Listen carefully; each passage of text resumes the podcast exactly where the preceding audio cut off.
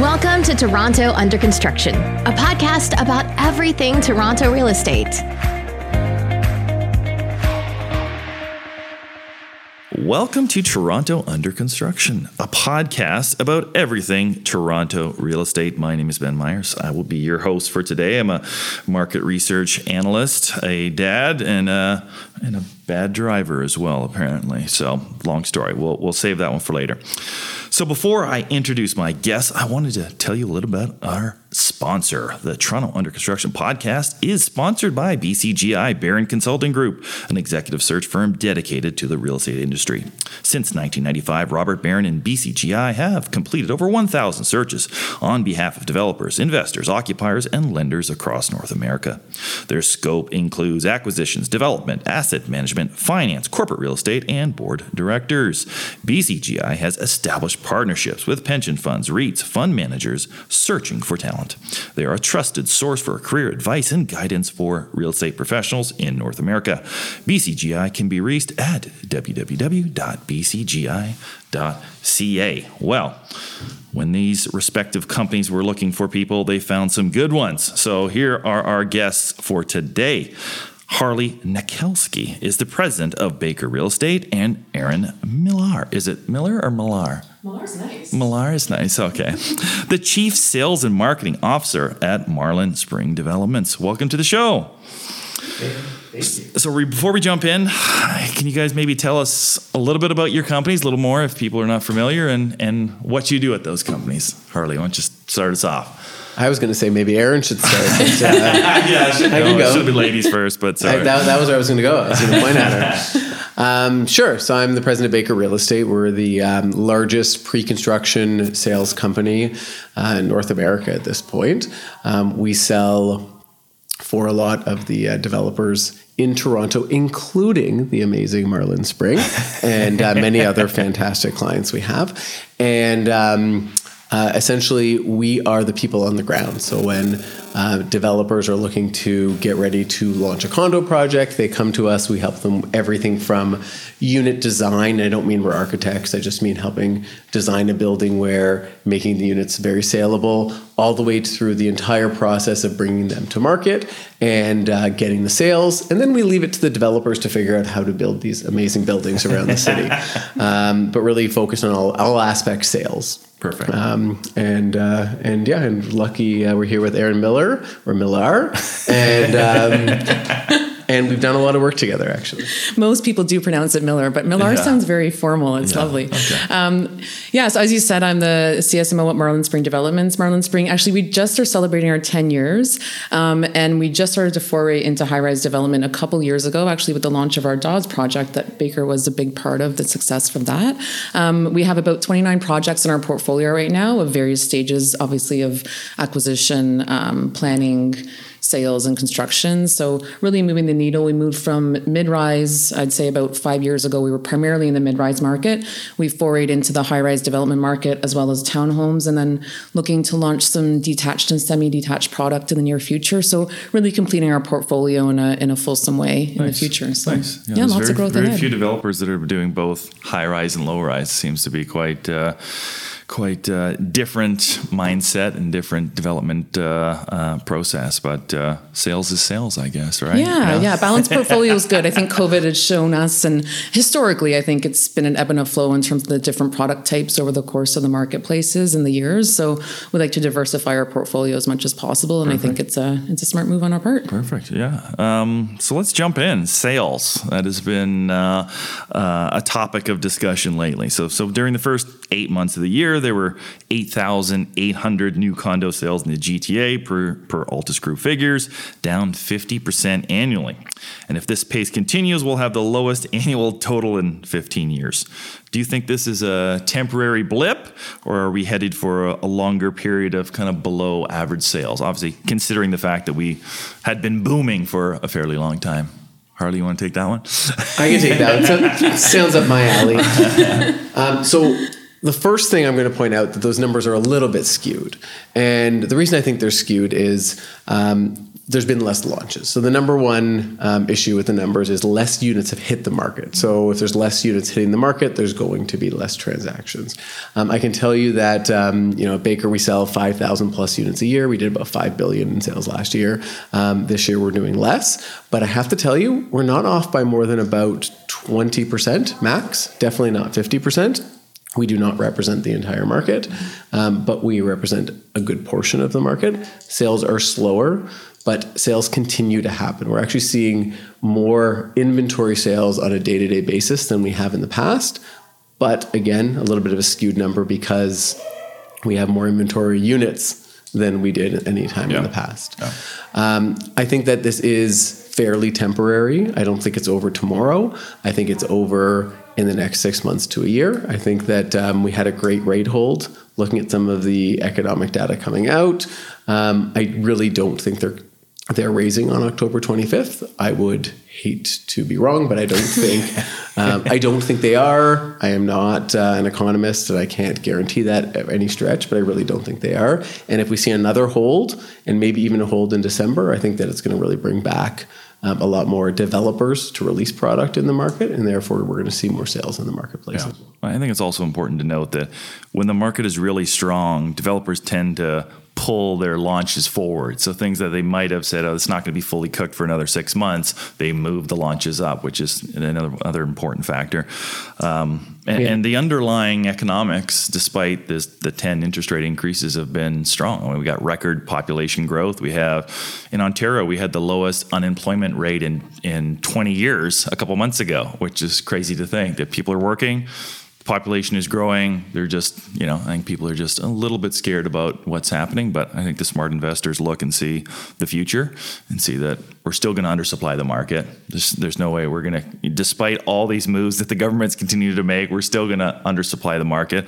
And in the long run, that that number is going to going to go up. So, any, any thoughts from, from from you on the on the sales market? In, yeah, in, I mean, I would say that the stats probably quite accurate in in our world, and that is a function largely of what Harley touched on is the fact that we've released less projects this year, and the projects we're releasing, we're strategically looking at our portfolio to bring projects that are, I think, safer, a little bit more risk averse into the marketplace. You know, we're not launching some of our large scale two tower with a podium connected type of of projects that require a high absorption level. We're looking at our projects that are maybe, you know, 250 to 350 units that are absorbable in the marketplace and that we anticipate even in a strong market to be a little bit of a longer sales cycle. So maybe a bit of a more of a a balance between the investor and end user type of product that we're putting out and putting out responsibly but definitely that's impacted our sales volume this year.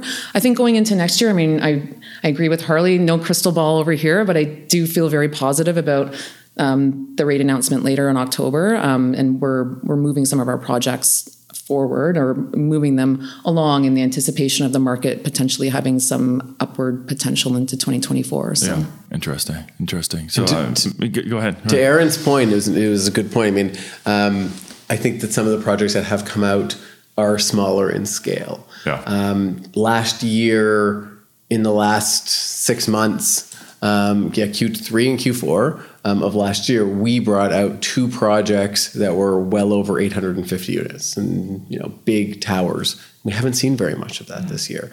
Um, so I do think it's, it's a difference in that you know projects are smaller and a lot fewer projects have come to market. It is really important. Uh, it could be 50 percent. Yeah. Yeah, and um, yeah, I mean that's when I, whenever I do charts and some of the charts I do for for the Baker reports, and we that shows pricing coming down. I always want to point out that there's so few launches happening in downtown Toronto. A lot of the Toronto launches, quote unquote, the amalgamated city, are happening in Etobicoke, Scarborough, and and North York, right? So there's you know other than you know Allure and then just recently Park Park Road from uh, that that the Baker's representing. There's been almost nothing that's in a higher price bracket, right? So sure.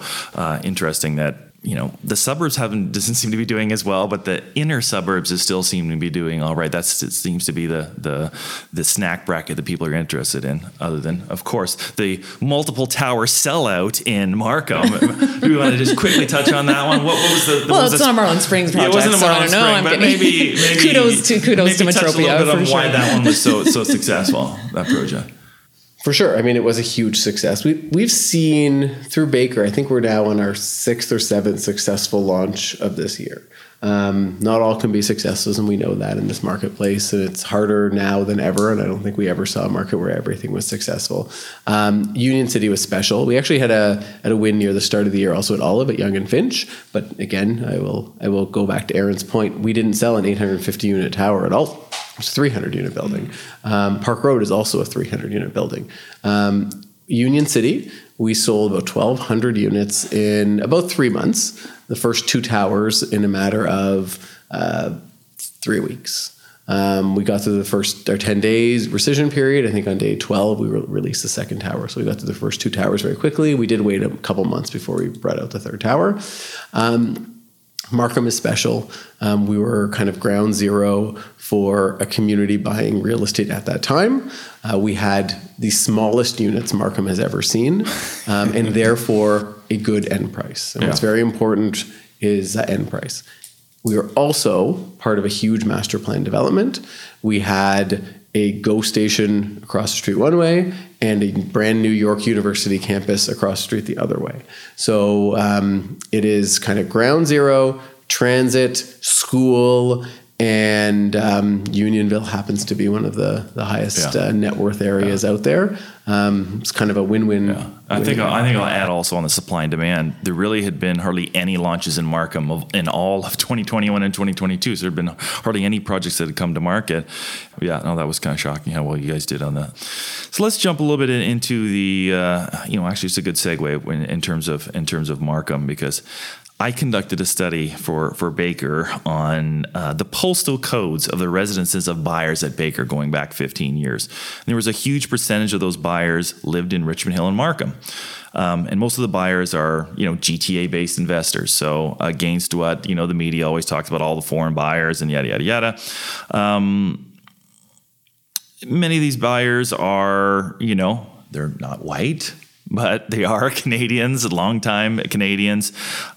You know, this is kind of a silly question, but why do you think, you know, minorities love buying pre construction condominiums? And do you think, this is kind of a two part question, and do you think the discussion over foreign buyers has been way overblown. And maybe we'll, uh, I'll let you take that one, uh, Erin. I know it's a it was Yeah. a, it was a winding question to get to where I was getting to, but uh, I'll let I you take that. I think that. I have an answer. Um, I know for us, in terms of our, our overall portfolio, we probably have, and we studied this a lot, obviously, when the, the on foreign buyers came in and just looking at the impact of our portfolio. And it's about 1% of our buyers at the end of the day. Um, we even put in international deposit structures, but we rarely even put them on our price list because the, the probability of that actually coming to fruition is is fairly low. Um, so yeah, I do think there it is overblown. I think there's a lot of foreign money coming in and buying real estate, but in terms of the ownership thereof, it, that's a very different conversation. So the funding of particular real estate transactions, maybe from you know maybe from family members or or overseas, but it's not necessarily something that is making it into tr- into the transaction itself by way of the verification of ID or or, or addresses. It's it's local. Anything you want to add? Yeah, well, we, we actually did a report on it. I thought you might have been involved. Now I'm not 100% sure. But we did a report on it over the last, I think it's the last 10 years um, through Baker Sales. And we were at about 4% as an average throughout the last 10 years.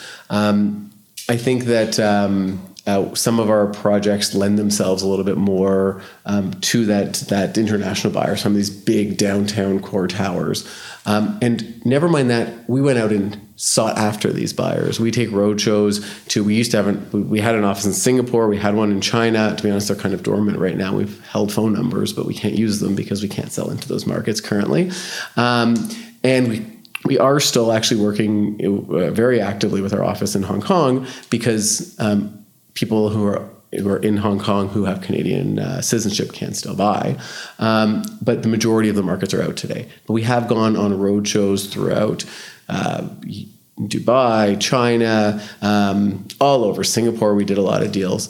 Um, and still, less than 5% of our transactions, like I think it was just under four, rounding up to four, um, over the last 10 years have been international. And, and taking that into account, because I did work on it, was you represented a Chinese based developer. And so the sales in those buildings were like super high, right? Which they just brought in their own, some of their own buyers. So if you took that out, it probably would have been even lower, right? So, yeah, pretty interesting. I mean, I think there is a very negative context about investors buying and, and especially money coming from overseas. But essentially, the way I see it is it's just crowd crowdfunding a real estate development, it's just crowdfunding equity in a development project, right? You know, developers want to borrow against the deposits, and if in the, the lenders like if that deposit group is diversified, and so you've got 700 purchasers in a 900 unit building and they've all agreed to pay this you know 20% down before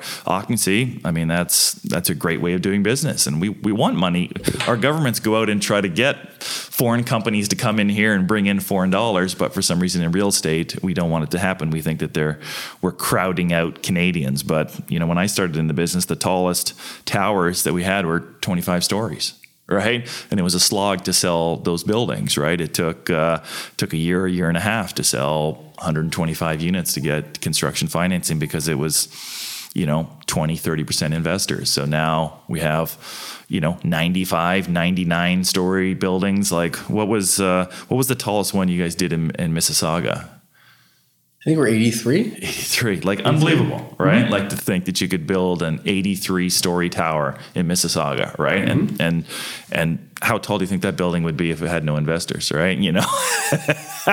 It'd probably be 20 stories, right? You know. So anyways, there's there's a question coming eventually here that I'll uh, that I'll get to. So um, well, I guess the question is about. I mean, this has been going on for 15 years, but I guess because you're so involved in it, I want to ask it to you. So, when you run the math on new condos completed over the last couple years, based on a 20% down, a lot of them are cash flow negative at occupancy. So how are investors looking at these purchases? Are they thinking, you know, three to five year investments and they're going to sell at at completion? Are they thinking 10 to 15 year investments where, you know, they're taking into consideration uh, future rent growth? Are we seeing are we seeing a lot of buyers that intend to hold for life or and pass the units, you know, down to their to their kids? Any comments, you know, on the mindset of investors, you know, previously or, or and has that changed now? I know you probably talked to a lot more investors than than most people. What, what's what's the sense you're getting in terms of their financial outlook on on buying condominiums? It's a good question. It's it's a tough one because if you look at the price you're paying on a pre-construction deal today, it is not going to match the price of a resale condo today, or it's not going to cash positive, cash, cash flow positive on the price of today's rental. You're mm-hmm. 100% right. Um, a lot of people are investing, including myself, on the future growth of this city. And um, you said it very early on in the podcast. We have a housing problem here. We do not have enough homes, and I think that is it's in the media, but I don't think it's remotely loud enough. Um, we're going to have people who are going to show up here with bags of money and have to live on the streets because there's no there's not enough homes for the number of people moving into this country never mind the city.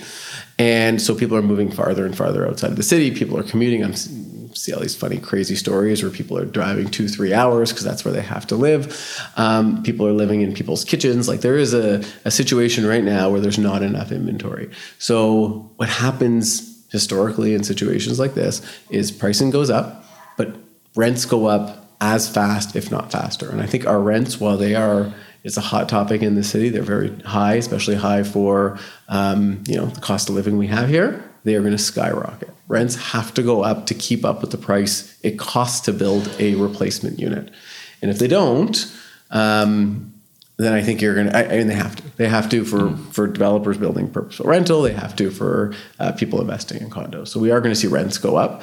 Um, so now you're talking about investing in something today that you're not getting for four years, five years, some of these projects, seven, eight, you know, mm-hmm. years yeah. plus.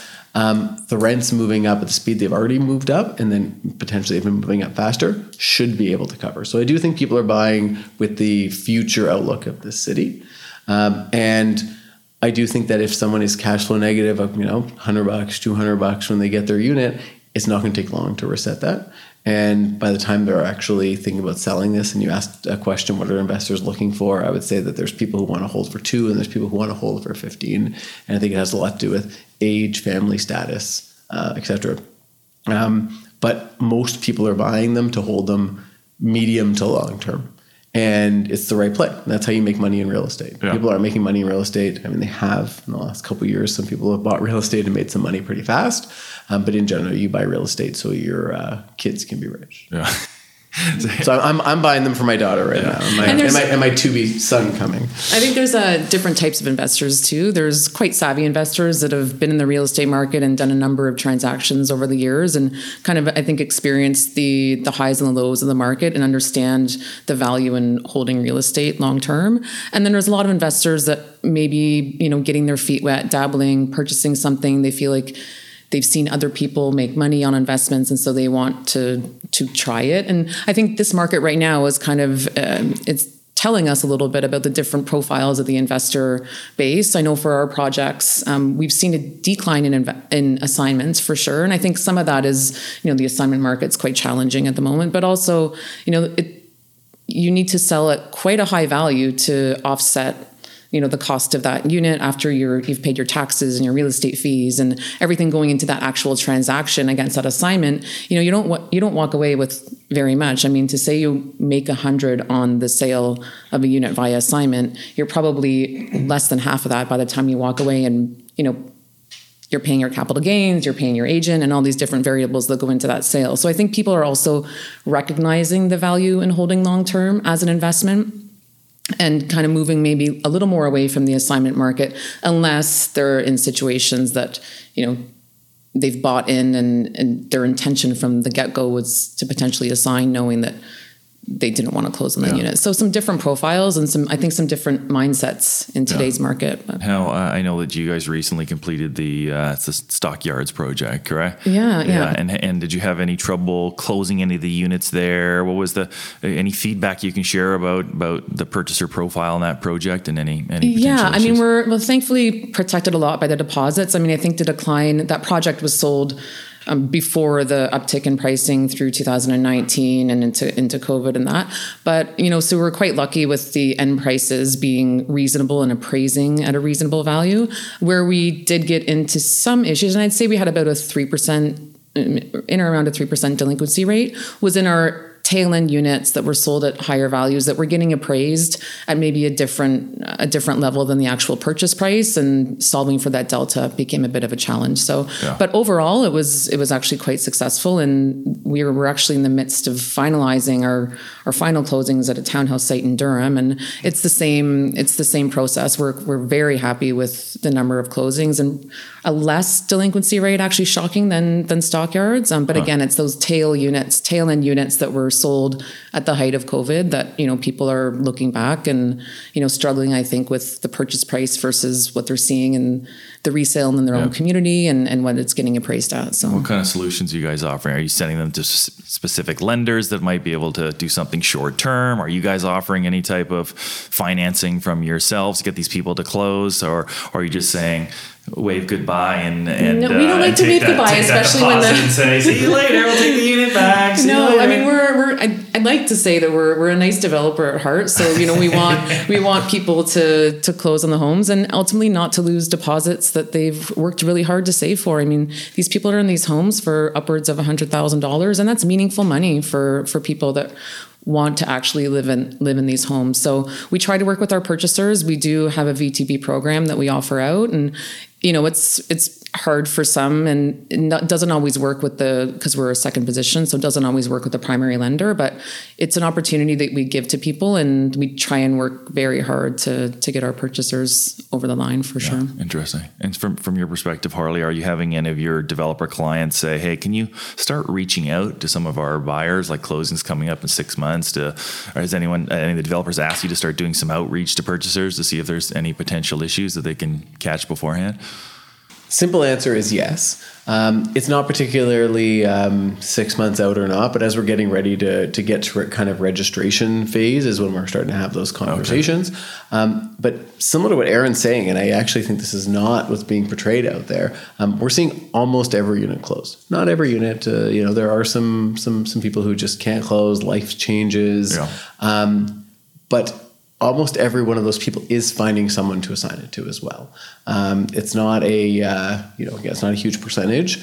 Um, almost every single unit we've had closed, and we we're going through a lot of closings right now, um, are closing. There are a few. Yeah. Um, we do attempt to help them any way we can. It's not us. I mean, it all goes back to our clients, and we deal with some fantastic developers, um, and they're always there to try to figure out how to get the deals closed. And you know, we pitch in and we do everything we can. Um, but I like you know, we closed one. it was 550 units, and we ended up with about three that didn't end up closing or something. Like it's not a. We just closed a smaller building, 120, 200 unit, uh, 120, 130 unit building, and I think every single one closed. So I we are seeing units close. Yeah, and how much people want to close. I mean, they're they're very keen, even if there's a little bit of a delta between you know maybe what the purchase price was and the like the valuation in the here and now. People are eager and and want to close the units, which has been something that's been I think eye opening for us because sometimes you think that there it might be a there might, might not be as much heart in the decision. You know, we're sitting back in the office and transacting in real estate, and then you come to these closings, and people are, are coming to you and having real conversations. And it's it's been a really interesting, I think, like a bit of a reset in the context of our buyers and the importance of providing housing Interesting. Interesting. Yeah. I mean, that's, I, I, have mentioned it tons of times in the podcast. I used to give presentations for banks all the time, and that would be the first thing they asked me, like every single time before I even started the presentation. Any closing risk? Any, any projects not closing? Anything not closing? And I'm like, this, you know, back then it was like this building launched at $350 a square foot. It's now $650 a square foot. So, yeah, I mean, even if anyone had something going wrong in their life, there was someone that was willing to take the, the unit off their hands, even at a significant, you know, uh, um, profit for that, for that developer. So, um, this is a bit of a long question again, but I'm going to jump into this one. So um, there continue. We, we've talked about it, but there continues to be a lot of focus on the number of condo apartments owned by investors. Um, um, there seems to be a lot of people that are kind of uneducated about how the development industry works uh, and think that we should be banning uh, investors. Um, you know, here's some figures that I wanted to, to read off, and these are from CMHC. There were 460,000 condominium apartments in the Toronto CMA per, uh, per CMHC, more than double the amount from 2008. Uh, CMHC estimates that 37% of those units are rented out, up from 19% in 2007. So the number of investor held units is up fourfold to 168,000. Uh, in, in this is again uh, as of October 2022 you know, I think we don't talk about this enough. And I, when I talk about it, people say you're lying. You're just part of the industry. But it would be interesting to have another person talk about this. You know, from your perspective, paint us a picture. What would the supply situation look like without investors? How big would the buildings be? How long would it take to sell them? Would there be fewer sites? You know, is there is, is there something you can speculate a grand speculation what what what you think would happen if if investors were banned in the market what do you think would happen to the new development industry I think it'd be tough for the new development industry. I think we'd be uh, in a world where we're going to have to see, we would have to see a lot more purpose-built rentals built. Yeah. Um, rents, rental uh, percentage of rental units being up um, does not surprise me in the slightest. I'm sure it doesn't surprise Erin because we we talk about these things a lot. Um, it, the, the city is becoming less and less affordable, and uh, people need a place to live. And it's uh, it, it helps to have someone else put down that large deposit that you may not be able to come up with. Uh, it helps to have somebody else um, you know worry about all the maintenance and move into something and you know your set fee of $2000 a month $3000 a month whatever that rent is. And so we're finding more and more people are coming to the city moving into the city, even if they grew up in the suburbs, and they're looking for rentals. They're not looking to purchase. And that's where the investor, and I, I, do have a reason for saying this, but that's where the investor comes in. So the investor is great to get buildings built. The investor comes in on day one, they're looking at a time value on their money, their returns on their money, and how they can make money over the next five years, seven years, 20 years. It depends on the investor and the project. And they're looking at how do I do this long term? A lot of the end users walk in and say, I don't know where I'm going to want to live in five years. like, yeah. I am now, I think for the first time in my life, and I'm in my mid 40s, um, but I'm in a place right now where I have a, a two year old daughter, a son on the way, and a wife, dog, and I think I can tell you where I'll be in five years. But I'm not even 100% sure. yeah. Um, but I can tell you when I, I, I bought my fair share of condos. I bought mul- multiple units that I never moved into because they just weren't for me. Um, the first unit I ever bought to move into was uh, actually I bought an assignment, um, but I bought an assignment unit because I needed something to move into immediately because I you know, I was finished university. I had nowhere to live and happened to be in real estate, so it made a lot of sense to buy. Um, and pricing was a lot less expensive, so a lot easier to get into the market back then. Um, but I think the investors are incredibly important because yes, buildings wouldn't be built. Um, you would take a long time to sell, but also you'd have to find, even if it was a 150 unit building, um, you you would have to find 150 people who are ready to commit to where they're going to be in five years, and that's a tough decision. Yeah. So we are we are seeing these investors come in and they facilitate the development process, which is great. But then they also help facilitate places for people to live when they need to move in, and they're looking for a rental unit, and there's no good rental stock in the market just because of the number of rental units that have been built over the Yeah. last 10, 15 years. Yeah. So, so Erin, I know that you have a couple buildings there at, uh, that are kind of more end user, like a little more high, higher end. How do you how do you view the, the process of selling to a building that's you know 70 80 percent investors versus selling these buildings with a lot of end users? I, I imagine it's much more of a of a slog to to get through the end user building. Yeah, I mean, our primary market is is mid market condominiums. Yeah. So you know, we do have a lot of a reliance on the investor base, and I think the investor base takes a lot of different shapes. You know, I kind of touched on that before that it can be you know somebody that maybe thinks they they want to live in something and then they change their mind. So three years down the line, they turn into an investor because they got married in the term of, of the completion of the condo and Yeah. their lifestyles change. So even the profile of the buyers can change dramatically over the life of the condominium. So Yeah. to say like who's an investor and who's not, I mean that's I don't know how you'd ever be able to manage or or define that in the context of the marketplace. Yeah. Um, I think the end user market is a little bit different in the way that we cater to that particular buyer the conversion time is a little bit longer. And you know i think it's we're very time based our business and you know we have pretty aggressive absorption schedules. So we definitely rely on that launch and that uptick and momentum at the start of the site to to keep the project moving toward the construction timeline that we anticipate. So it's a huge part of the market and i think the condominium market generally in terms of meeting our, our timelines and being able to also feed that end user market at the tail end of the project a couple years down the line. You do always have product you know you've got your 20 to 30 percent that you're selling through over the course of time. So there's inventory available for all types i think of buyers. And you know i always laugh a little bit when you know people talk about investors in the market. I'm like I just bought a unit as an end user. I intend to move into it. And I would like for it to make money when I go and sell it several years from now. Maybe I will, maybe I won't. But I, I think everybody gets into real estate wanting to make a profit on their unit. So, what is an investor? Yeah. I mean, anyone that's buying a piece of the city wants it to go up in value for sure. so, I, have said, said that on Twitter before when someone saw the investors, all they do want to make money. I'm like, okay, when you sell your house, are you going to sell it for what you paid for it? I'm like, I'm pretty sure you're not going to, Yeah. right? You're the same person that goes to a community meeting and, and complains about the, their property value when a new condo's coming in. But uh, yeah, I mean, I think I think we need to realize that buying something now that's not going to be completed until 2027 or 2028 or 2029 takes in a lack of you know cringe way it takes some takes some balls. It takes some uh, taking some risks. The project could get canceled right? You're putting 15% down now and another 5% at at, at occupancy. And in someone that's buying for their own purposes or for that if they want to move in they could buy something in the resale market with 5% down that they can walk through and get a look at it and it's real all right?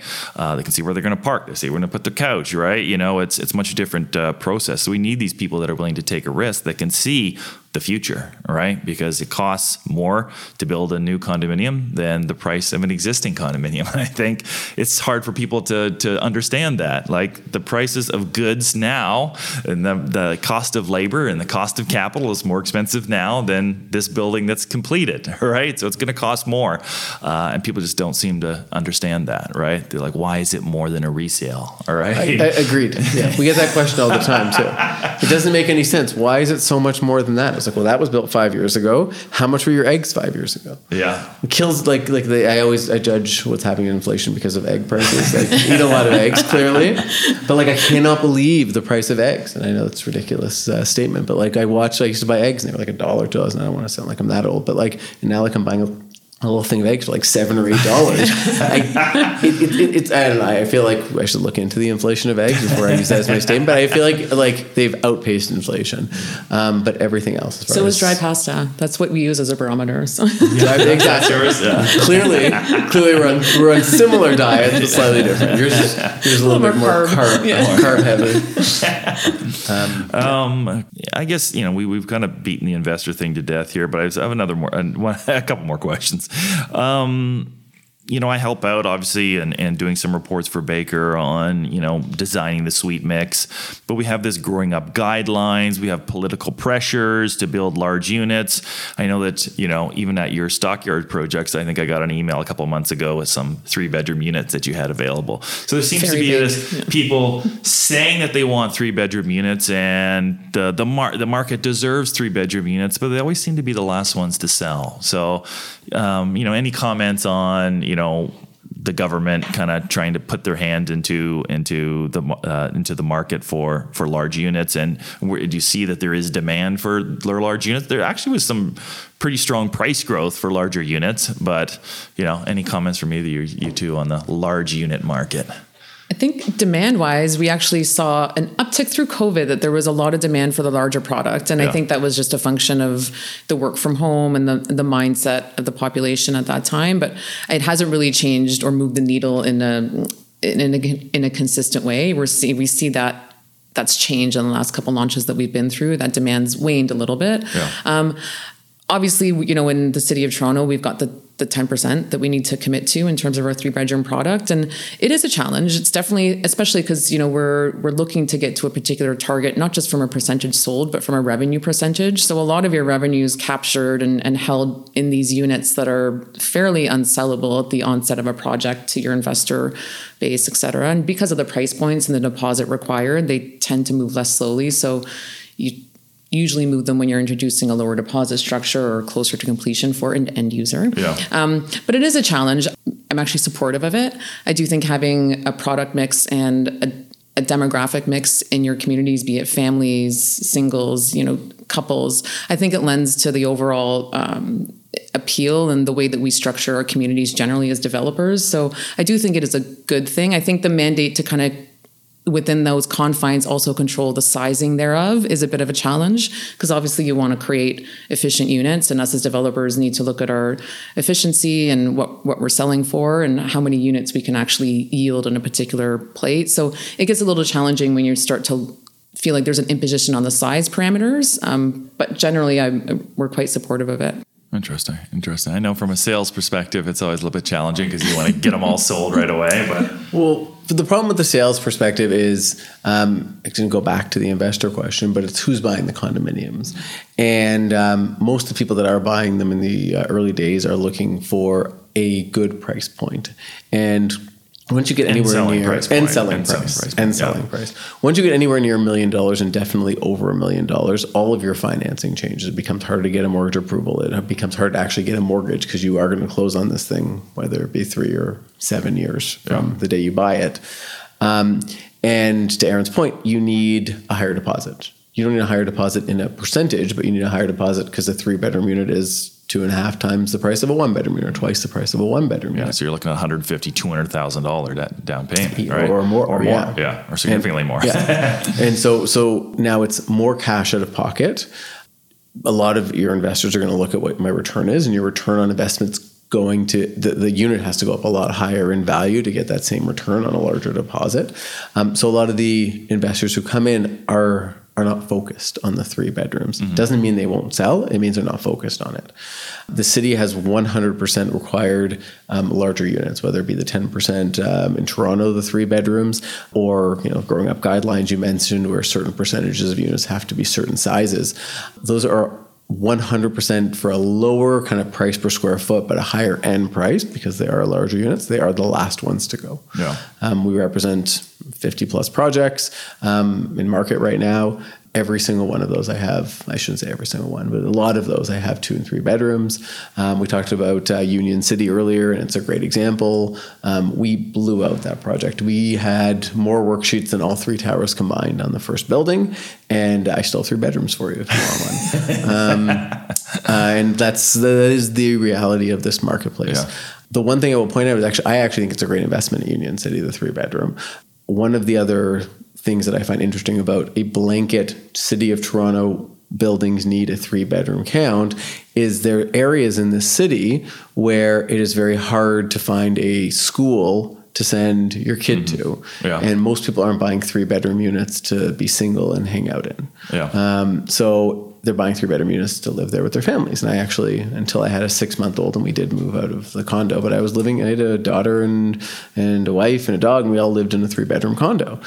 But one of the problems is there's you don't have the same facilities in the city. You don't have the same daycares. You don't have the same schools, and so it's almost should be a little bit more targeted if you ask me and i don't create policy i would change a few of them if i did but it should be targeted where three bedrooms you need in areas that are growing and families are moving into and, and they're investing in daycares and schools but we're seeing them just across the board in areas Yeah. that that I, there's no you know we're seeing areas where there's students moving in and you get three students as a investment Yeah. perspective Yeah. but not so much in a area that's family oriented Yeah, I, I know when back back when Adam Vaughn wanted three bedroom units and all his entertainment district projects, and I would ask those developers, "Are any families buying?" Like, no, investors buying it, or a move down empty nester that's coming from you know a 2,000, 2,500 square foot house, and they're moving down to 900 square feet, and that's a big decline for most people, right? Uh, but We do said- a lot um, in Etobicoke, and that's a great market, I think, for the three bedroom product. Yeah. And you know, it's I, thinking of this, but but you mentioned stockyards, and we still have inventory there, still three bed inventory. It's quite large. It's about, I mean, it's very large. It's you know thirteen hundred or so square feet for some of these units. So they're they're sky lofts, in fact, and you know beautiful units. But the challenge in some of the areas is, you know, when you look at the comparable price versus a semi or a detached in a neighborhood if a family's looking at a product type and you know you're a million two a million one a million two and you can get a detached in that same neighborhood for a million one a million two you lose a little bit of leverage obviously in the the absorption on your three bedroom units. The majority of an end, end user buyer looking for more space looking to house a family is going to gravitate far more likely to a detached product in that community. You don't have the same luxury of having that detached profile in a lot of the other communities that we build in. Um, but in yeah, in particular communities, particularly because you mentioned stockyards, that's one of the big challenges for us for sure with that yeah, product. Yeah, I mean, they, we've been talking about the need for larger units, and then you drive around the city and you'll see a um, development application, and beside it, there's also like a TDSB sign that says, "Be aware if you move into this project, there's not going to be enough room for you to for your kids to go to school." So it's so it's kind of crazy, but. Ben, that same that same piece of information is in the agreement of purchase and sale when Wow. you purchase. Yeah. It's that same warning clause. That's But I think that you know, will it'll force us to get creative with how we look at those three bedroom units and different ways to to shape them and bring them to market to accommodate maybe a, mul- a more um, broad based demographic through the design of those units. And Yeah. there's we'll talk about it on the podcast, but we've got some interesting things happening as it relates to that product type. And yeah, we're excited to we'll share it yeah. one day. Well, I, I, I, mean, I, I spoke about uh, I uh, I spoke on the phone with this uh, this this woman. She has a company called Rhina. I'm not sure if you heard of that, but she basically like will go to uh, uh, investors or go to purpose built rental uh, developers that have larger units, and she'll manage like the, the lease up. She'll she'll find three like unrelated females to to live together in that unit, so that they're in charge of their third of the rent and they're not responsible if those other two people for whatever reason screw off right? So i think that's a good model that uh, that hopefully I mean, there's others that are doing it but that was the one that just popped popped into my head so i think we could probably sell a few more of these three bedroom units if investors knew that there was a way an easy way for someone to manage that entire process that had a system in place to replace those tenants when when someone came out and, and was responsible for it if if, if some of them left so uh, it's interesting. I mean, rents are getting so expensive. I mean, it's just unbelievable. The how like one bedrooms at twenty eight hundred dollars a month. Like, um, Um, but just getting back to that family thing. When I was renovating my house, we were looking for a, a three bedroom for rent, and I wanted to live in an apartment. I'm like, I want to live in. I want to have some views because this is not the way I'm, I'm going to live for for a while. And and yeah, so those three bedroom apartments that were a thousand to twelve hundred square feet were three thousand, thirty seven hundred dollars a month, but I could still rent a sixteen hundred or to eighteen hundred square foot townhome for about the same price, and it would have two parking spaces. All right, so it was like, uh, yeah, I kind of see how. You know, even as a tenant, this doesn't work, right? But you know, as an owner, the gap is even is even wider. So, and you brought up the rental piece, and I agree. That's the way you make it work, right? So, um, we just launched a project across street from Ryerson, and we did really well in our three bedrooms. We blew the three bedrooms. They're one of our our top sales product, which is very un, unusual. Huh. Um, but we just blew them out the door, and we were literally like staring. You're across street from Ryerson, so you're yeah. staring at Ryerson.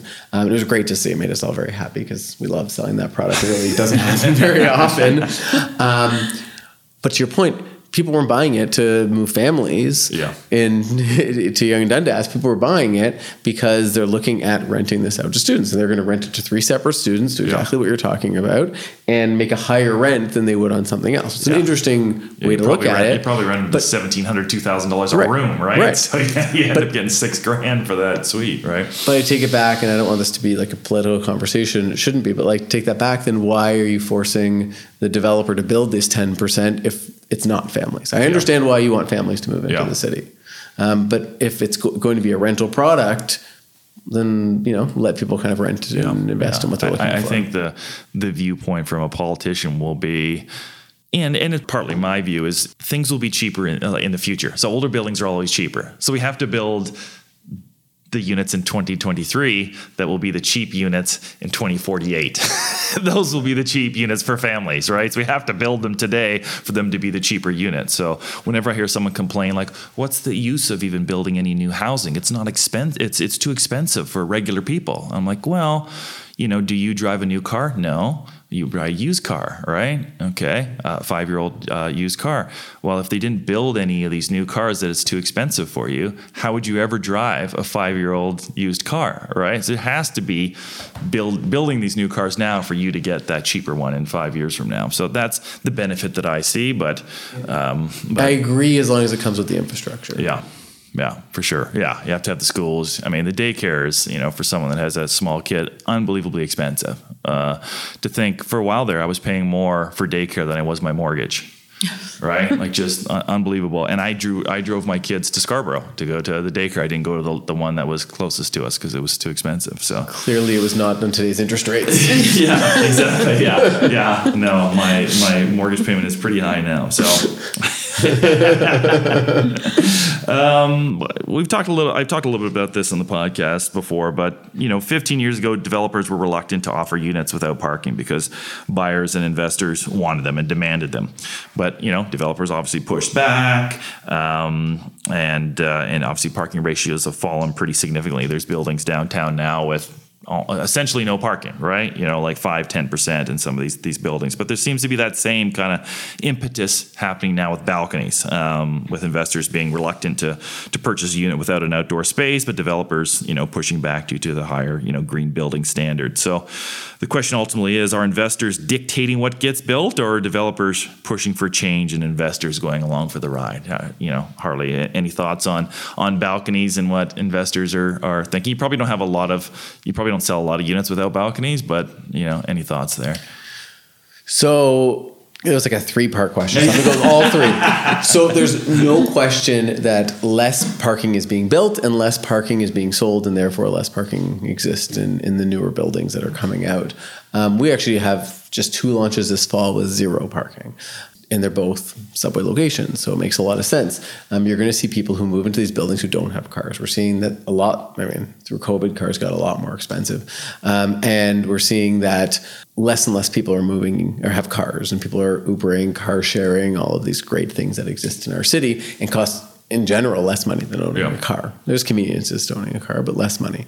So Um, there's there's fewer people with cars, and to your point earlier, we're looking at twice as many rentals as we had before, and a lot of the renters are not don't have their own cars, yeah. and so as an investor buying it, they have to buy a unit, they have to pay a, a decent price for a parking spot, and um, and they have to pay monthly to for the maintenance fees on that parking spot, and they have to hold that as part of their mortgage.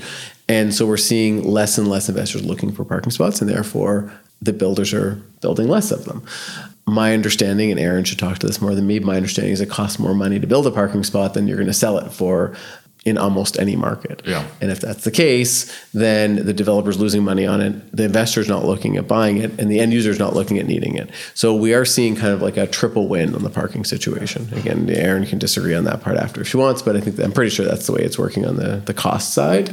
Yeah, no, that's it's very true, and it, obviously they got rid of the parking minimums, so it's actually a big win for developers in that context. It used to be, you know, we would build on a Etobicoke and I up to recently we'd have a one to one parking ratio, and that's I think we went with our second building out there, and we were able to get you know.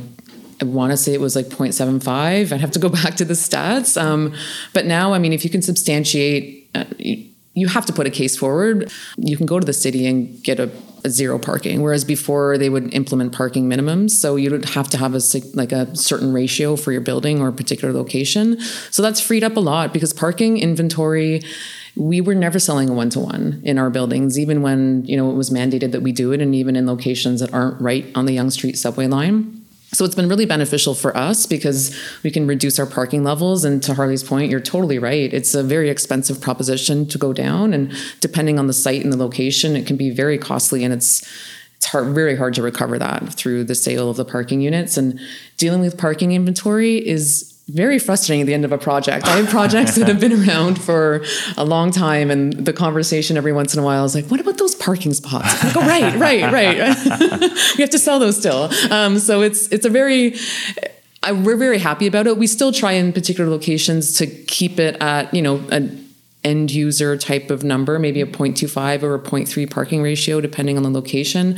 I know some guys have put out like zero parking and I'm very curious to see how that plays out in the terms of the sales of the larger product. I yeah. think you know you you may have some locations where it has no impact, and then you may have locations where maybe a level of parking would have been would have been beneficial. So you know each project you got to do your own pro forma and see what works for you in terms of your absorption propositions and versus the cost of the parking. And but yeah for us it's been it's been good that that's been eliminated for sure. So the sec- second part of that question is balconies. Yep. So what's what's the what's the the, the latest? Is investors still insisting on having outdoor space?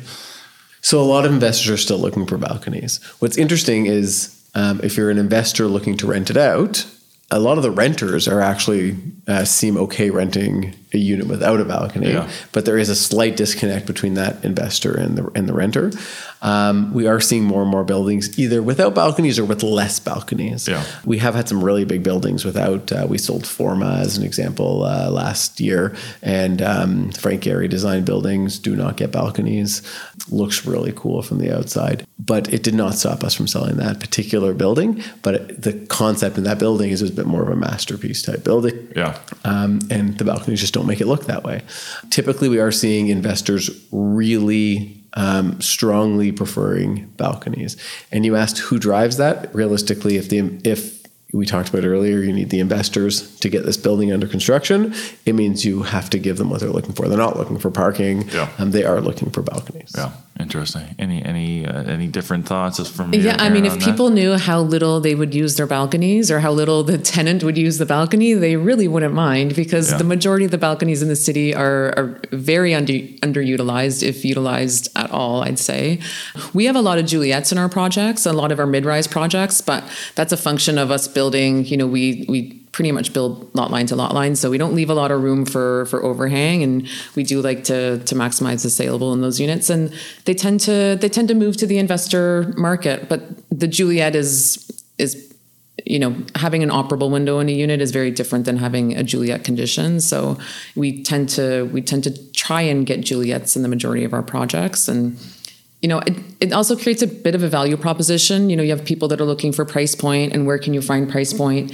Balconies have a premium to them. So it's really nice to kind of balance your your product with a little bit of an offering that you might be able to come out at a lesser price. And that's appealing because it's attractive in the marketplace. It's good for marketing. And then if somebody wants a balcony, you've got product as well that provides for that particular demand at a higher price point. So it's nice to have a, a little bit of everything. Yeah, It's, it's interesting. The, the, the, two things that get, if I'm online having discussion about housing, the thing that gets people riled up the most is not having outdoor space. And I said, well, we can have a mix, right? So people can choose because we can see that, you know, like a, a developer like Tridel's building purpose built rentals and they're renting these units at 460 a foot with no balconies.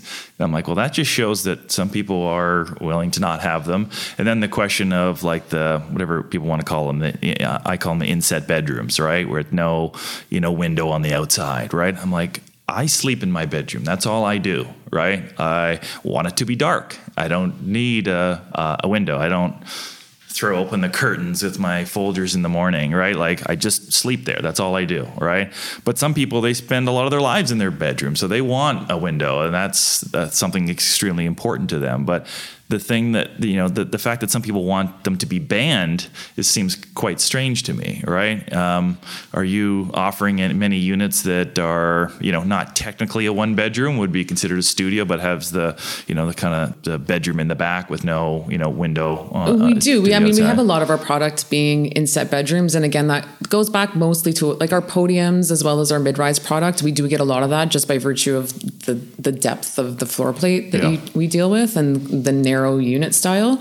But they meet code. They have a lot of natural light, um, and they are proper bedrooms. They are proper one bedroom units in that case, and there is a market for it. But again, it's you know you're going back to the whole investor conversation and who who that appeals to. So primarily the investor slash conversion to a rental uh, down the line. So yeah, it's interesting because I, I used to look and and Brad Lamb had a lot of those floor plans in some of his buildings because he had some unique kind of infill downtown sites that led the and he was he was always led the charge on the super small units and so he had some you know bowling alley type units and they were selling at the same price per square foot as someone like you know Pinnacle which which prides themselves on having larger units with that are more wide shallow and they're selling at the same price per square foot. So it was always kind of interesting to you know to ask people in the industry like how they're selling versus versus other units. And and I, I wonder from your perspective how much the investors are assessing the depth and the, the as opposed to just the price per square foot. Any any insights there?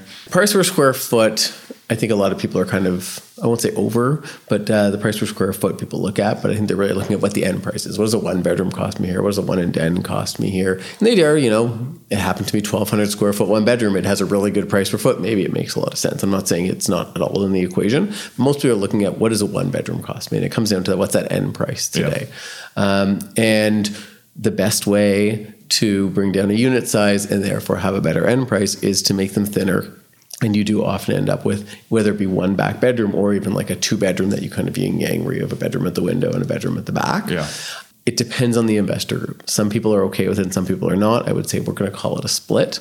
Um, I heard nothing about people trying to ban them. I'm not quite sure why other people care if other people have back bedrooms. That's a new one for me. yeah, that always seems really yeah. strange. Like, why? You don't have to live there. Uh, yeah. They just, don't have just to don't live do there. it. Just don't go in.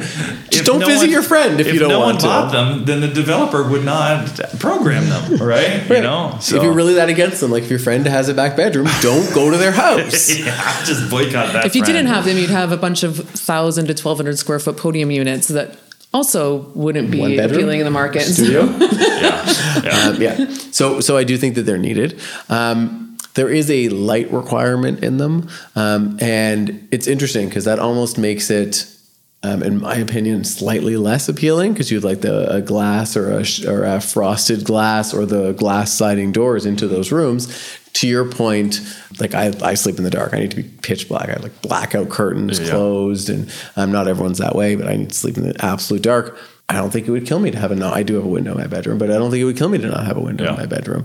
Whereas, like in my living room, I want it to be nice and bright, yeah. and I understand that. Um, so I guess it depends on the people, and everyone's got a different preference. And there are various demographic groups that like it or don't like it. I think there are some, um, you know, depending on you know how you feel about light and your life, it, it changes. Um, but in my opinion, they're great units and they, they need to continue. And I'd love to know who's trying to ban them. Yeah, well, people yeah, can't- boy, you have not spent enough time on on Twitter or X, whatever it's called now. and that's probably that's probably a good thing. So. Um, Obviously, we mentioned several times. I do a little bit of work underwriting deals for for Baker. Uh, I notice some, you know, there's some leg- legacy clients of Baker that are seem to be a little bit reluctant to start sales now. But in contrast, obviously, as we discussed, Marlin Spring, it's been it's been aggressive. You know, you've launched Dawes, you've launched Above, you launched Curio. Really, after the interest rate uh, hikes started in you know April 2022, uh, you got 316 Junction in 2023. Um, you know, I guess this is this is. I'll ask both you guys kind of similar questions, but Harley, can you comment on some of the reluctance of the developers uh, to to come forward, and maybe Erin, you know, what is what has you know been your what has made you guys confident enough to launch that many projects while others are you know kind of staying on the sidelines Um, yeah, that's a great question. Um, I think all of those projects mentioned, they're at various stages of kind of the the changes to the interest rates. I know Dawes we launched in February, which was just prior to what I think. I think the first rate hike happened in March. March, so we yeah, just yeah. kind of we had just skirted in when the market was great, and that project was amazing. I wish we'd released far more inventory than we did at the time because you know, lo and behold, a couple months later, the landscape changed quite a bit. So I mean, but that project was a little bit of a different market, even though 2022 it was still still strong. I think we, there was a little bit of hesitation starting to to make its way through the industry, perhaps, but still a strong market, and that project did very well. So certainly not one that we were concerned to bring out due to due to the market conditions or the macroeconomics. Um, what else did we bring out? We brought out Curio. Yes, Yeah. Curio. We brought out that one. Again, there had just been, I think, the single rate hike, and then we launched Curio, and then about three, two or three weeks after we launched, they did a very significant. I think it was a point, like Yeah. uh, seventy-five basis points or a full point. So that one was quite, uh, quite interesting for the absorption on that project. It started out okay, and then that happened, and you know, my director of sales and I, Rue, we joke all the time. We're like, it'd be great to have a launch where there wasn't a rate hike In the middle of immediately thereafter because it seems to happen quite frequently. So maybe that's a, a, a sign to everyone in the industry is if we're launching something, pay attention to the rate to the rate announcement. Just said there's going to be one in October. I You're with launching you. in We're going to break our own curve. This is going to be the one project we're changing.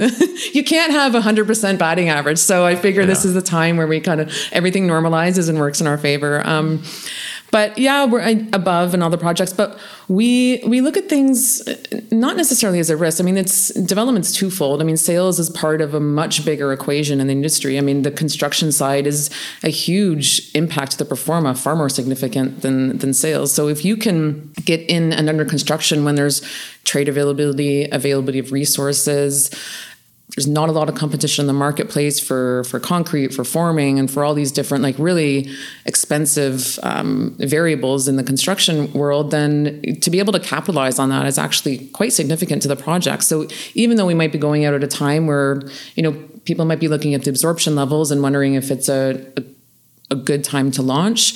We do look at things, I mean, I can't say we look at them differently. I'm sure there's a lot of developers that look at it through the same lens, but we're certainly trying to get into a market where there's less construction because you see the adverse people are selling at you know record high price per square foot whether it be condos or townhomes and then it's really difficult to build and make any profit because the cost of lumber is so variable and constantly rising. You know, your construction costs are through the roof. You can't get trades. Your schedules are, are are blown apart. So, you know, even selling at a really high price per square foot when there's huge absorption, if you can't bring it to fruition through the construction program, you lose a lot of that sales revenue just by virtue of time and and your hard costs. So, you know, we feel very confident with the projects we brought out and I think going back to the point of looking at the marketplaces, I mean, we were alone in Mississauga when we launched Above, and there was nothing else in that marketplace. We have a very strong partner, RioCan, in that project, so a lot of a lot of batting power in that particular site, and, and felt very strong about it. So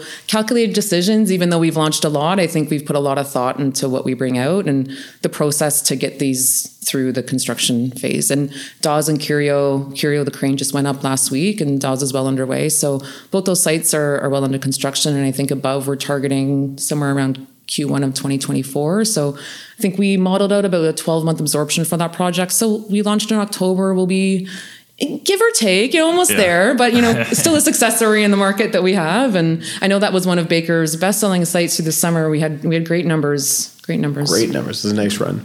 Um, that was a fun project. We were pretty much alone in that marketplace, so it worked out very well. Yeah, not anymore, but three three launches in four weeks in Mississauga. But um, currently, it was fun while it lasted. what, what are, you know, obviously we, uh, you know, like I said, we, we look at some deals together, and I see some of them coming back. Some developers coming back. Hey, let's reassess the revenue. Let's reassess the revenue. Well, you know, and obviously that's like like like Karen said, that's only one part of it. But what what else are you hearing? What are the, some of the reasons that you're hearing? For hey, let's just hold off? It's a good question. I think I think you know there's various developers with with with various um, financing in place. Yeah. And so different developers have different needs, wants. Some need to get construction going. Some have trades they need to keep busy, and that is uh, a reason to get going. Some have land that has cost them a lot of money or has time limits on various dollars, whether it be funds, whether it be um, you know uh, deals they've made on with landowners, and so some people have to get to market, yeah. and that's okay. Yeah. Other developers might have bought their land a long time ago, might have a good purchase price, may have really strong staying power, and wants to find that top end price. And I think that it really depends on who that developer is and what their goals are for every site. And we try to work with all of our clients on what makes sense. Um, in today's market, we're seeing developers go out and having successes. You brought up Park Road. We're just starting to firm up deals, but we did really well there. Nice. Um, but it is a different type of market. We're actually the highest price per foot in market today on new launches. Um, and uh, and it's working. We we you know we have a very unique location. We're you know Yorkville, Yonge and Bloor. Yeah. Um, and there's not that much in market in that area. So it really comes down to, um, you know, do you have a market to yourself? And we had when we launched above, we had the Mississauga market to ourselves. Today, we might be having a different conversation about do we launch above today because there are again there's three launches right now in yeah. Mississauga so really the question is like you know what's happening in, in, the local marketplace? Is there an opportunity? And then we assess them. Yeah. and it has to come down to it comes down to unit sizes what pricing makes sense and all of those pieces. So um, i would say we have a lot of developers who have projects they've um, they're ready to go with and they haven't gone to market with. And we're going to continue to watch what happens with the interest rates what happens with you know consumer confidence levels. And they have a lot of other developers who are going to continue to to come out with product. And yeah. uh, and you know we're going to see a lot of successes and we'll see uh, some other projects as well. You know, yeah, I, go ahead go ahead. No i was to say it's it's also it's interesting in the context of you know expectations as well. And you know it's it's incredible how much we we take the last few years as kind of the barometer for project success. And that hasn't we've obviously all of us have been in the market for a while and that hasn't always been the case. I think we're at absorption levels could certainly be better um, but i think a normalization of somewhere between you know the the one month sellout and you know the the 18 month sellout uh, or to 70% is a is a there's a happy medium somewhere in between. Mm-hmm. and i think also resetting the expectations of what is a successful launch. You know that's the that's the water cooler talk is you know how many units did they do? And what is the perception of success at a particular launch? Is it you know should it be 80% in one month or two weeks? And so what is that new and what are we resetting to even when the market comes back and when mm-hmm. things normalize and absorption goes up? Let's hopefully sooner rather than later but what will that metric be and what will that percentage be and what will the norm be in the marketplace? I, I don't perceive it going back to the gangbuster days. And part of me you know I, it, it's great to have those times because it you know you can open your doors and move to the next project and next project. But as we see you know closings are that's the end game. You know you want to get your units closed you want to get your money out of the project. And selling at heights and then having closing issues on the tail end you want to make sure that like the whole project from the front to the to the final close is successful so yeah that's interesting it is very valid and and you see the same problem with you mentioned construction trades earlier you're seeing that you know developers your your point is very valid you send them sold at great prices but then can't get someone to build it for six months a year two years and you're paying for your land value anyway. So it's got to be a bit more of a of a normalized market. Um, we have seen markets where we sell out projects that in a month, like some of them are like in like three days. It's just it, it's great and it's fun, but it's a little bit much as well. Like I think there's got to be this normalization period. Yeah, that's interesting. I'm a big fan, obviously, of the Park Road project because I was working with Capital on that one before they even closed on the deal. So it's nice to see that it it come forward and and I, what I've been telling is people, and maybe it's maybe it's only something I'm seeing, but I really feel like there's you know, we talk a lot about when the market starts to soften. There's a there's a you know flight to quality, and the, typically the flight to quality had been Toronto, right? Downtown Toronto. But it seems like the flight to quality now is the flight to quality developers, right? Are you getting any feedback on, you know, not to throw any smaller developers under the bus, but there are some there are some small developers out there that might end up having trouble getting uh, financing, even though their their offering in the market it looks pretty good. So my answer will be that um, that developers matter for sure. We we've had a lot of successes out there, and but we are seeing it is important. The developer is very important. Um, it, th- there are various check boxes which are re- very important, and developer is incredibly important. We've had a lot of luck with Marlin. I mean, we've uh, our first site together was the Dawes it was the Dawes, and um, there was no question. We both have followings, and we worked and we brought them all in, and we had a massive success there. Um, not too far from where you are, but uh, uh, on the Danforth East, which is not a typical condo location, even though it's a great location, it's definitely a little bit less a little bit more off the beaten path. Yeah. Not as far as Pickering, but definitely a, an off the beaten path yeah. um, location um, in Toronto. But uh, great location once you you know you understand what it is. So I do think that it is true. People are looking for developers. They want to trust the developer. They want to understand something is going to be built that they can hang their hat on and and live in. But we're also seeing um, a lot of government um, oversight in the uh, in the Toronto marketplace, Ontario marketplace, and that does help. Hopefully, gives buyers a little bit of confidence that um, you know there is someone overseeing. It's not going to help if a project gets canceled. It's not going to help certain things, but um, it is it is it is helpful to know that it's not that you're just handing someone a, a hundred thousand dollars and hoping they build something that there is requirements they have to go through. Interesting, interesting. Well, I'm going to ask this question because someone uh, I need to do uh, a section on this in an upcoming report. So, so we, get, we getting paid for this? Are you getting paid for this, Erin? So, oh, I, I, think so. I mean, no, no, no one told me. I am now that I know we're part of a report. cookies. I think I know Okay, so from my perspective, it's difficult, obviously, to assess the market with a high number of incent- incentives being offered. So it makes it, you know, it's always difficult to net out some of these uh, uh, expenses. So we have extended deposits seem to be the biggest needle mover, but there's also, you know, higher commissions, rental guarantees, cash back and closing. Anything else that's kind of moving the needle right now? What do you think is the the best incentive to uh, to get people to buy units these days?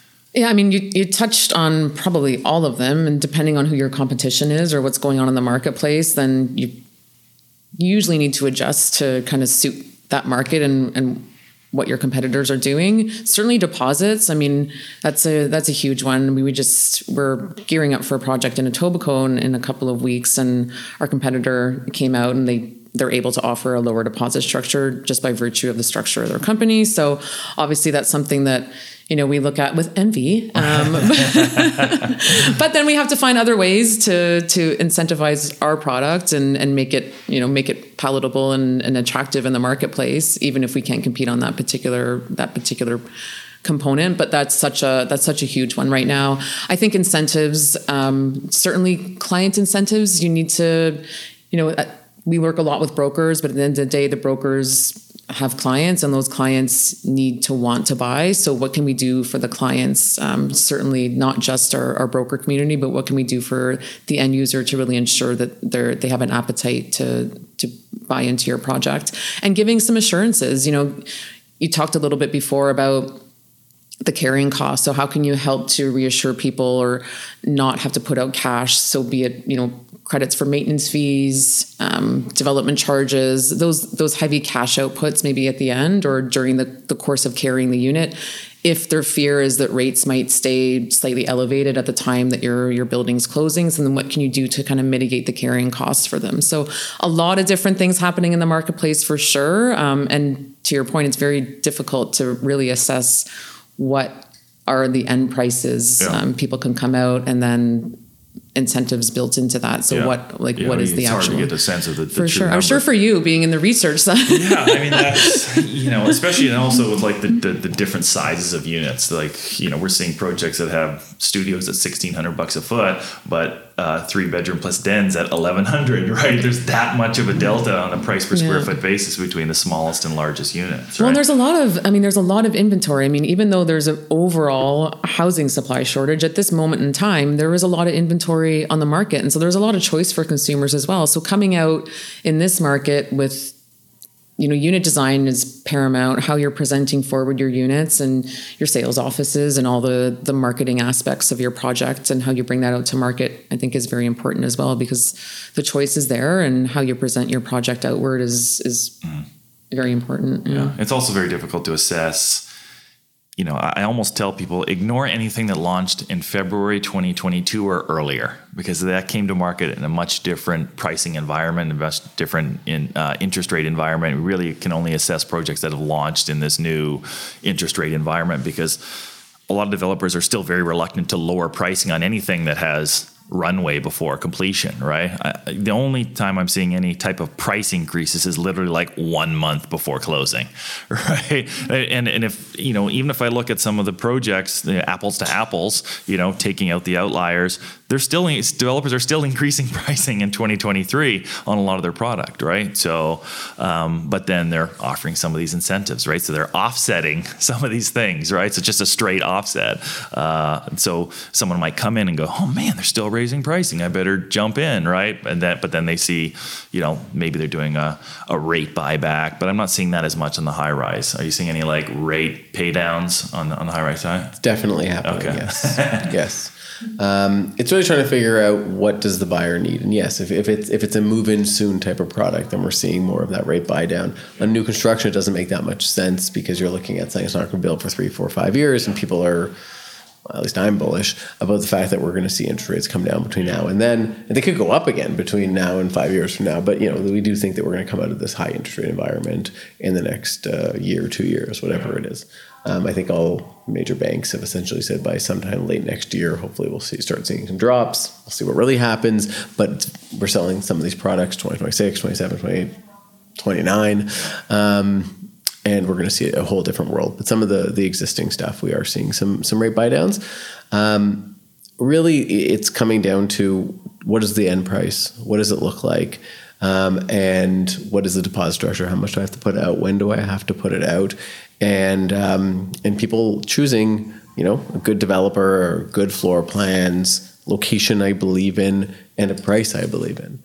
And um, you know, looking for a lot of those those key aspects, and they're still buy- buying today. There are investors out there. They're just really looking for what's the right deal, and not what's the right deal on an incentive basis. What's the right deal? Does this unit make sense? Yeah. So you're not offering eight, nine percent commissions out No. there. What, what's what is the deal? Does the deal make sense? Is really what it's coming down to. I think the pricing these days also it, it does make a lot of sense to buy right now. I mean, it's a it's a great environment, but the hesitancy is you know you look at what people if you're a property owner at this juncture or you have a multitude of investments probability is that you may be coming up for renewal or just come into a renewal environment where your carrying costs have escalated substantially. So convincing people to output cash in this environment is a it's it's a it's a, a lot to ask. And it's i can see how there's hesitancy. So to you know to create an environment a, a bit of a safety net in the context of be it your pricing your product your closing date or some of your incentives is is quite important Interesting, interesting. Well, I'm gonna have one more question before we get into the rapid fire. Obviously, Harley represents you guys at some, some sites. Do you ever have issues with deciding on where to set set pricing? And, and I guess it's for, for you. Like, how, how, how do you how do you decide? Like, do you ever just say absolutely like that's crazy, you're nuts, or you just say okay, we'll see, and then let the sales dic- you know show that you're right? How did you guys get get around you know disagreements in terms of revenue? It's interesting. Erin and I sit in a room together. We both close our eyes and we just say a number, and it's always exactly the same. you just slide a little piece Every time. What? 1,162? Yeah. Oh my why, goodness. that's why we work so well together, actually.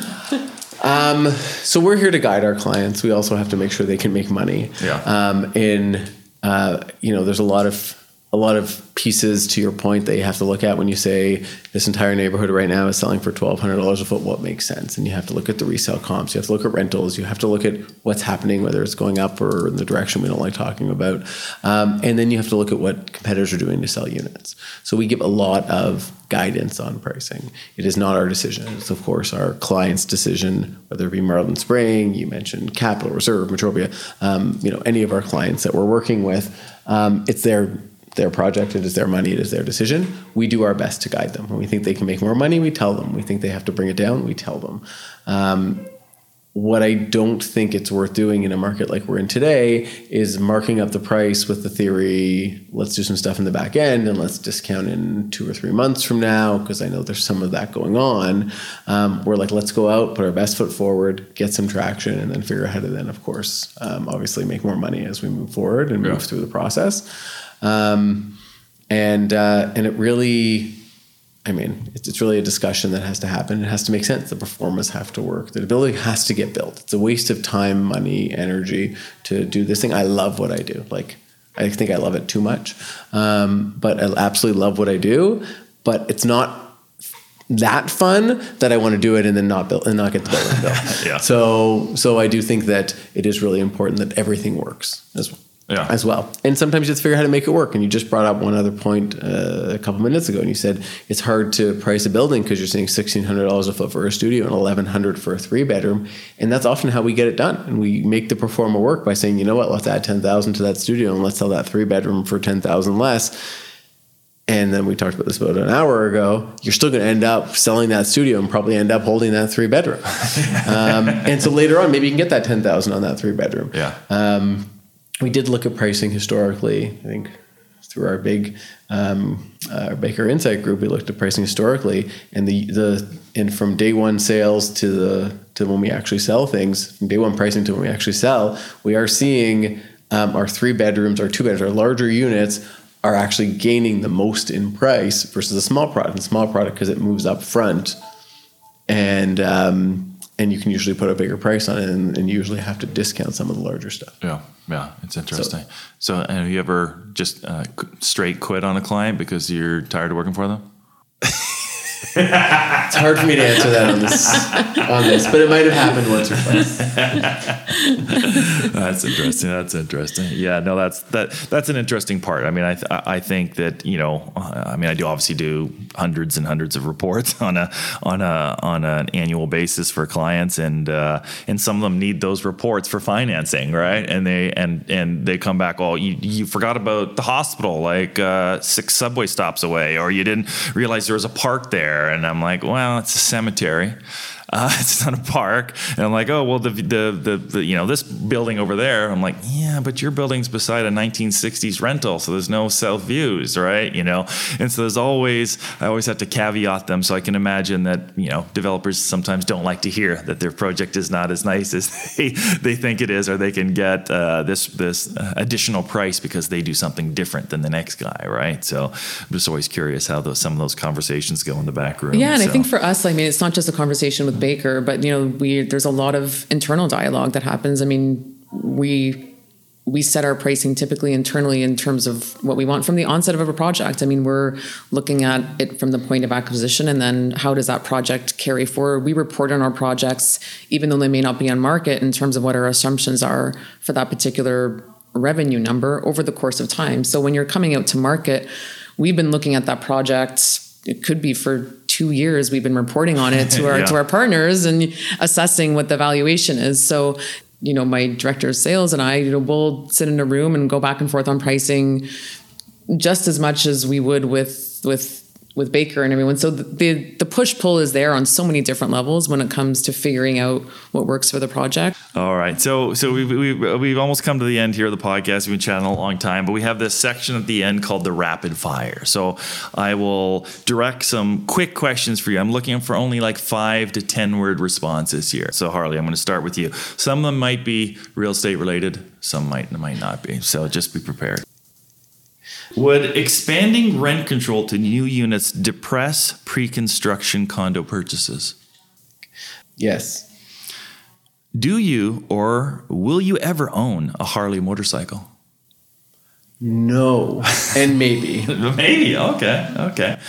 Um, I understand that there's a company out of Montreal doing big data and AI to determine new condo prices. How many more years do you think we have before we're replaced by a computer? I think it'd be very difficult to replace what we do by a computer. Um, but we have our own AI technology that we're actually implementing as well um, to help with pricing. Breaking news! Oh my goodness! I need to get I need to get some access to that. That sounds like fun. Okay, are you seeing any deposit checks bouncing? It happens for sure, but it happens. But I will say that like we end up get, they don't they don't bounce and not come back. But I think people make decisions to write a thirty six thousand dollar check or a fifty thousand dollar check, and six months later forget that they wrote that check.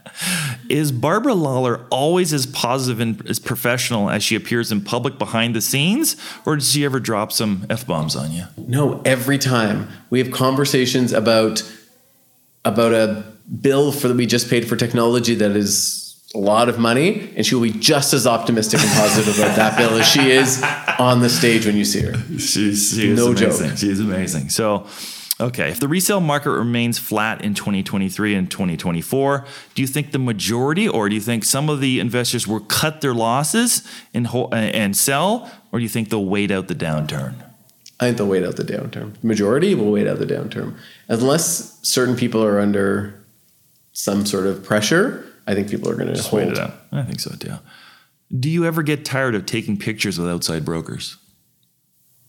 Once or twice I have. I, I don't I don't know if you saw, but I sent a cardboard cutout of myself for them to start taking photos. That's amazing. That's amazing. All right, uh, Erin, you're up.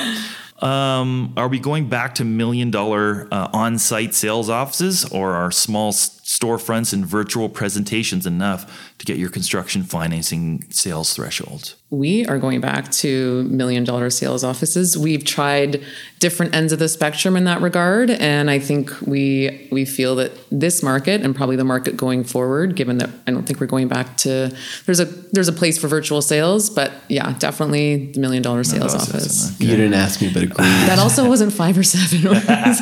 I forgot that. Um, in the next five years, will we see condos launched with movable walls? I think there was one on Wellington. I want to say there may have been already a few. If it's not something you guys are uh, actively talking about. We are not talking uh, about that. No. Okay. During softer market conditions, developers often give fake numbers to the sales tracking companies like Altus and Zonda. Have you ever done that? Never. Never. I didn't think so. Are developers doing any bulk deals these days? You know, selling large chunks of units at a discounted rate? Potentially. Well, I'll, I'll point that yeah, at Harley ask, too. you have to ask Harley. In our portfolio, no, but not to say Anyone? it doesn't happen. Anyone? I'm going to go with potentially, but uh, uh, we're going to, you know, potentially. Well, that's a that's a great way to end it off. Um, Harley, if someone wants to know a little bit more about Baker Real Estate, where do they where do they go? www.baker-re.com or uh, uh, Google Baker. Nice. And you have upcoming. You've got the Hill launch. What else you got upcoming in the uh, in the in the next month or so? Uh, in the next couple of weeks, we have um, the Hill coming, which is going to be the next one. We just launched M City this week, uh, M6. We have the Hill coming. Um, we also have a first for Baker Real Estate. We have a commercial office condo project coming on Gordon Baker Road, which is going to be an interesting one. Um, and then we have Bellwoods House coming. Nice. And then we have um, Cliffside condos coming. Cliffside, nice. So friends, friends of the show, Matt Young. Like, great to see his first project coming on. Yes. And so, Marlin Spring, where, where do people go if they want to buy some of this uh, inventory at stockyards or some of your your new launches here? Yeah, I mean, we do have um, we'll have a second phase of above coming, and we still have some inventory in the first, which is great. Also, obviously the Dawes, and we're going to be launching our our Joya project in a couple of weeks on the Queensway, and then looking forward to next year. We've got some great projects along the lakeshore with some great water views and a few other really marquee sites coming to market. So it should be an interesting year ahead. Nice. Well, thanks again for both of you for being on the show. Thank you. Thanks, Ben. That's a wrap.